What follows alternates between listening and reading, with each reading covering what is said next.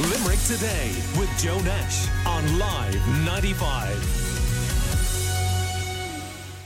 It is time for our virtual Friday morning coffee break, and uh, delighted to welcome three good friends of the Limerick uh, Today show on the line solicitor Melanie Power, uh, Ray O'Halloran from Limerick City Bills, and Michael Gleeson, guidance counsellor at Ardscoil Rís in uh, Limerick. All three of you are very, very welcome indeed. Um, Melanie, uh, what do you reckon about Penneys? The massive queues, people there since half seven last night. They had to open early before half ten this morning just because of the sheer numbers.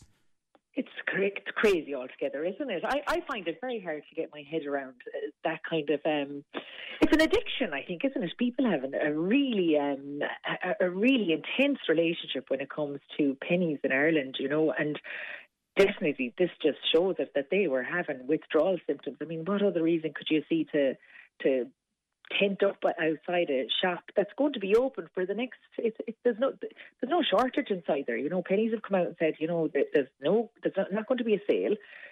There's nothing special going to be in there today that won't be there tomorrow or the next day. Why would you camp out the night before? Why would you bother standing in a queue for a few hours waiting to go in to get your snacks? I can't fathom it, to be honest. Could it be mind numbing boredom for a lot of people? It seems there are a lot of uh, younger people in the queue. Yeah, could could be that. Could be the social element as well. That there, it's a bit of crack in the queue as well. But obviously it's very concerning to hear like that. A few listeners have been ringing into you saying that people aren't socially distancing in the queue. I mean, it's making a farce of the whole lockdown. If if that's how people are going to react, if um, once the restrictions are being lifted, and we need to be very careful that we don't end up uh, taking a few steps backwards. You know, we'd hate to see that happen because people aren't taking the precautions that are needed, and uh, you know the basics of standing the two meters away from each other. And I was in town yesterday into the bank and couldn't. It, it felt like Christmas inside there. There were so many people inside there, and I was. There, was, there wasn't a lot of people that I saw that were standing apart from each other when they met somebody they knew in the street. It was hugs and hugs and God, isn't it great? We're out of it. Um, that kind of an attitude, you know. And so you'd hope that people will start being a little bit more cautious. Um, and that we don't end up taking a few steps backwards, you know. Yeah. Michael Gleason, what do you make of it? Well, actually, Joe, having heard Ronan's account this morning on the radio, I actually drove down for curiosity, and his um, description was 100% accurate. The amount of people there queuing up as if they were queuing for the cinema as in normal times, there seemed to be no social distancing, no masks. The amount of people that there were primarily younger women, uh, more so than uh, males, were there. Uh, I do think myself it's not, uh, as Melanie said there, the shops are still going to be open in numerous uh, weeks ahead. The clothes are still going to be there. It kind of, in one sense, it brought me back to last March when lockdown came into effect, whereby people started buying excess toilet rolls and excess food in the event that they weren't able to go to the shops. This now is at the, the fashion level uh, for people who seem to have been deprived and have are now getting an opportunity to go back to their addiction shopping. Now, there's a catch up going on, and we know there's going to be a, a new public um, advertising campaign. But have we missed uh, the boat on masks, Michael? Uh, in my opinion, there's been a lot of confusion, and I think the campaign will will help. From my understanding, all transport, uh, public transport, people are expected to wear the masks. And then in large outlets such as uh, shopping centres, inciting SuperValu, Dunnes, etc., any of those shops, we're supposed to be wearing our masks. And uh, it's just that it seems to be only the message only coming out late now, and there should have been a lot of more clarity around this matter sooner. And uh, from that from that perspective, yeah, there was confusion, but I think it will be cleared up. And it's one thing having a mask, but actually to educate people how to actually wear the mask properly. And there's no point wearing it if it's not going to be effective in the actual uh, in the actual use of it. Yeah. So it's about educating the people how to use it properly uh, and appropriately. Ray O'Halloran, uh, what's your reaction to the massive queues outside Penneys in Limerick? But I can't believe it. There must be something in there that I don't know about. and there's nobody. There's nobody wearing masks, but I can't believe what I just heard that we have to be educated on how to put on a mask. I suppose they'll be educating us how to put on our socks next. It's crazy. Well, I, I think I think the, I think the reason uh, the reason they're they're putting forward is that for the purposes of ensuring that the coronavirus uh, isn't passed by the use of the mask or doesn't get on it, there is quite a specific way uh, that medical professionals, for example, take it off and put it on, and they're trying to get uh, the rest of us to understand the basics of that. You really think that we're that stupid that we have to be educated on how to put on a mask. My belief is that if they make it mandatory, then the government have to supply everybody with a mask. I think it's down to cost. I've been wearing a mask since the very beginning of this. Uh, I can't see how we have to be educated into how to put on and off a mask. And tell me, Ray, would, would you have been someone who, for work reasons in the past in your career, would have worn masks? Well, when I was doing welding, I would have worn a mask, or if I was grinding, I would have worn a mask. Uh, there isn't much in putting on a mask. It's like putting on a pair of glasses. Unless I'm I'm not thinking properly, but I can't see the problem in somebody putting on a mask. And do you feel it should be mandatory? Definitely. This morning, a report came out from, from Germany to say that uh, 40% less um, passing of this corona if people wear a mask. But, but, the one thing about it, Ray, and you know this very well, is that that sort of message was not clear at all in Ireland over the last 12 or 13 weeks. Experts continue to, to disagree, and indeed some of them still disagree with it. Oh, yeah, well, it's like doctors differ and patients die, but I really think that it was down to the fact that they weren't able to get the supplies of the masks. So they had to say that. That that's my belief only, and everybody's entitled to their own belief. But I think everybody should be wearing a mask, especially if they're outdoors. Melanie, do you agree with Ray's thinking around masks? No, like I understand where he's coming from. That you know it should be something that's quite basic, but it's basic for some people, but for other people it's not. And like I certainly have seen people wearing the mask under their nose, that they're touching the front of the mask, and they're all things that like we were we all had to be taught how to wash our hands at the start of all of this, you know. And a huge amount of us looking at how you're supposed to properly wash our hands realise actually we need to change how we're washing our hands. And that's something that we've all been taught to do from the time we're potty trained, you know. So, like, I do think that there is a, a good a good need for educating people on how to use these precautions safely and the correct way. Otherwise, there's no point in using it. And so, what's the harm in teaching people? Look, when you're putting on the mask, you don't touch the bit that you're breathing into. You take it off. You know, you, you, you dispose it or you wash it or you do whatever. Like, I, I do think that, that that kind of knowledge isn't within everybody's everybody's own, own own knowledge themselves, you know. And uh, Ray is obviously coming from a different place where he's been using a mask in his job at various stages down through the years. But a lot of other people won't be in that same position. And what's the harm in making sure that people are using the equipment and using it right, you know? Yeah.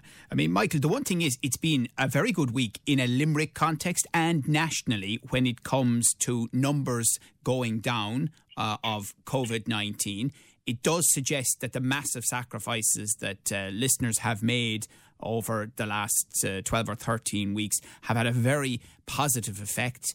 Um, we haven't seen as many people die. We haven't seen as many people become ill with COVID 19. Our hospitals, locally and nationally, have not been overwhelmed. Um, and even Tony Holohan, the chief medical officer, is now saying, well, if we, if we get another surge, we mightn't have to do quite everything that we did during the last 12 weeks to contain it. Yeah, it's fantastic to hear this positivity uh, because people have been quite down in themselves the past number of months and they have seen their efforts being rewarded with a number of the restrictions being lifted and further restrictions to come. And even personal issues, maybe people getting their hair cut, etc. They look forward to that in a couple of weeks, please, uh, going well the fact of even people queuing outside Penneys and seeing the other retail um, outlets being opened is all good for business. And there's a certain sense of normality.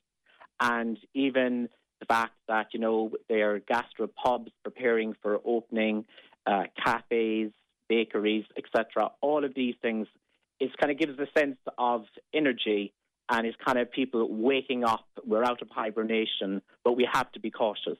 Yes, absolutely. Um, and look, we, we, live in hope. I suppose, Ray O'Halloran, you know, as a, a, businessman yourself, you'll appreciate the pressure that local businesses have been under and businesses around the country and their desire to get open and obviously to stay open. They clearly wouldn't want to go in to uh, another lockdown if it could be avoided. It would be it would be a terrible travesty if they did. Like I mean, the, um, uh, any anyone that's opening up now, especially with the conditions that are there and the distancing that they have, you know, there's going to be an awful lot of employment as a result of all this. And I wouldn't like to see another another surge of this. I definitely wouldn't. Mm. Well, when you consider the levels of unemployment, um, the impact on the economy, the suggestion that if there is another lockdown later in the year, then um, the prospect of recovery in the Irish economy uh, won't happen even in 2021. If if, it, uh, if we stay at this point and the virus remains under control, um, then there is a chance of seeing us return to significant growth next year. And we're very conscious of the people who've lost their jobs. Um, obviously, most devastatingly, those who have lost their lives and uh, their families, and people who have been badly affected uh, by COVID 19. Um, believe me, it's something that you want to avoid getting if you can. Now, speaking of happier times, we were talking throughout the show this morning about uh, the 30th anniversary of Italia 90, June 1990. And Darren has sent us in a great email uh, to Limerick today at live95.ie. Joe, I remember Italia 90 as the best summer of my youth. I worked in Frank Hogan's at the time, and I remember you could run down the length of the Dublin Road from the Parkway to Balls Bridge and meet no one when the matches were on. We had great times in the park bar, which was jammed upstairs and downstairs. We were all waiting for one particular match to come on in the park bar when my friend fell over the extension and all the TVs turned off just at the beginning. You can imagine the reaction. I certainly can, Darren. I certainly can. Um, they, uh, they were great times. They were great. Uh, do, do, you guys remember it? Does it stick in, in your minds, uh, Melanie? Yeah, definitely. I was I was young enough, I suppose, at the time. I'm not going to say what age I am, but I was definitely a child at that stage. And I remember going into town after the matches, like driving into town, and everybody just going bananas. You know, like the cars on the streets, people running around on the streets, singing, dancing. I can remember looking up at um, a fella on a on a sitting up in the traffic lights with a bag of cans, and he was shouting, "I'm the flashing green man!" Like just everyone went bucky, you know, what? like just crazy things going on. It was just. It, it, it, was unbridled joy, I think, is the only way to describe it. Um, and I think no, nobody expected that we were going to get there, and then to do so well. And people who we were even doubting all the way along, like the negative Noras, they all started believing actually we we could do this. You know, there actually began to be a bit of a belief we could win the World Cup. This is incredible. Um, but obviously, all all dashed fairly quickly. But it got a great summer though. great summer. I mean, Ray, they, uh, they were wonderful times, weren't they? And a real boost to the whole country at that stage fantastic because it gave us, uh, we were all united in the one purpose at the same time, and it gave us an uplift, and we needed it. We were after coming out of a recession in the 70s. Interest rates were up 17 to 20 percent at the time. People were really down, and Jack Charlton came in, and we all had a big boost. It was brilliant for the city. It was brilliant for every country, all over the world. We were like a showpiece for the rest of the world, actually, on how great the fans were and how we were all so caught up with it. You know, it was absolutely brilliant now. Brilliant yeah. times, yeah, yeah. And, and Michael, uh, uh, the song goes, "Those were the days, my friends. We thought they'd never end," and that was the way it was uh, then. And and the last thirteen weeks have taught us about the value of that, and we'll see them again, hopefully. Oh yeah, I remember that summer very clearly myself because I remember the weather was particularly good, and um, I'm from Cappamore, as those who know me, and at that time we were doing hay and we would have the square bales of hay had to be stacked up. And uh, I remember we ensuring at all times at home that yes, the hay had to be saved, but when it came to the matches, we made sure that the breaks were there that we could watch the actual matches. And uh, just the whole euphoria and the confidence it brought to the country and the sense of self belief uh, was great. And it kind of signals was the starting point, really, of the. Um, the energy and the, and the creativity in the country that it laid its foundations for all the 90s going ahead. Because even after that, we even had there's a sense of change because Mary Robinson, I think, was elected as president, I think, in October that year. So it was a time of great change, but a time of excitement and uh, great euphoria. And you wonder, will we ever reach those peaks again? And hopefully we will. Yeah. Um, now, Gucci have released 550 euro GAA shorts after fans go crazy for normal people star Paul Mescal. And I think uh, Paul approved of them. He said, I think he'd like it if Gucci sent him a pair, though, rather than having to pay 550 euro for their particular version of GAA shorts. What do you make of that, Melanie? I think Paul Mescal in a lot of people's eyes can do no wrong at the moment. Um, it's it's, it's in a lot of people's eyes, but we certainly saw enough of him anyway. Normal people. Look, I've even seen he's got a his chain has an Instagram account with fifty thousand followers. Like the chain he wore around his neck has followers on Instagram. People are obsessed with the boy. Um, and like when you look when when you look down at Bondi Beach when they'd have had done those um, those shows down there on Christmas Day, and you'd look at all the white Irish lads down there in their GAA shorts, and you think, oh God, how unfashionable they look compared to the the bronzed Australians beside them with their fancy surf shorts on? And now you're thinking, actually, they were just ahead of the time. They were the, the, the fashionistas. Melanie, are you finally saying that Irish men are sexy, huh? Oh, always. I never would have said otherwise, Joe. Thanks to Paul Mescal. I have to say, my favourite Shop story. local, Joe. That's what they say. Shop local. My favourite story, though, from Lenny Abrahamson, the director, is he said, you know, Paul was just brilliant, um, great to work with, such a generous guy with all of the other actors, except for the Gaelic football bit that they filmed where he said he was standing beside me in my ear the whole way going, ah, Jibbers, get that fella off. He can't play. Ah, J- there's no blooming way. He said he turned into a completely different man when it came to uh, Gaelic football. So there you go. um, and he was a decent one himself.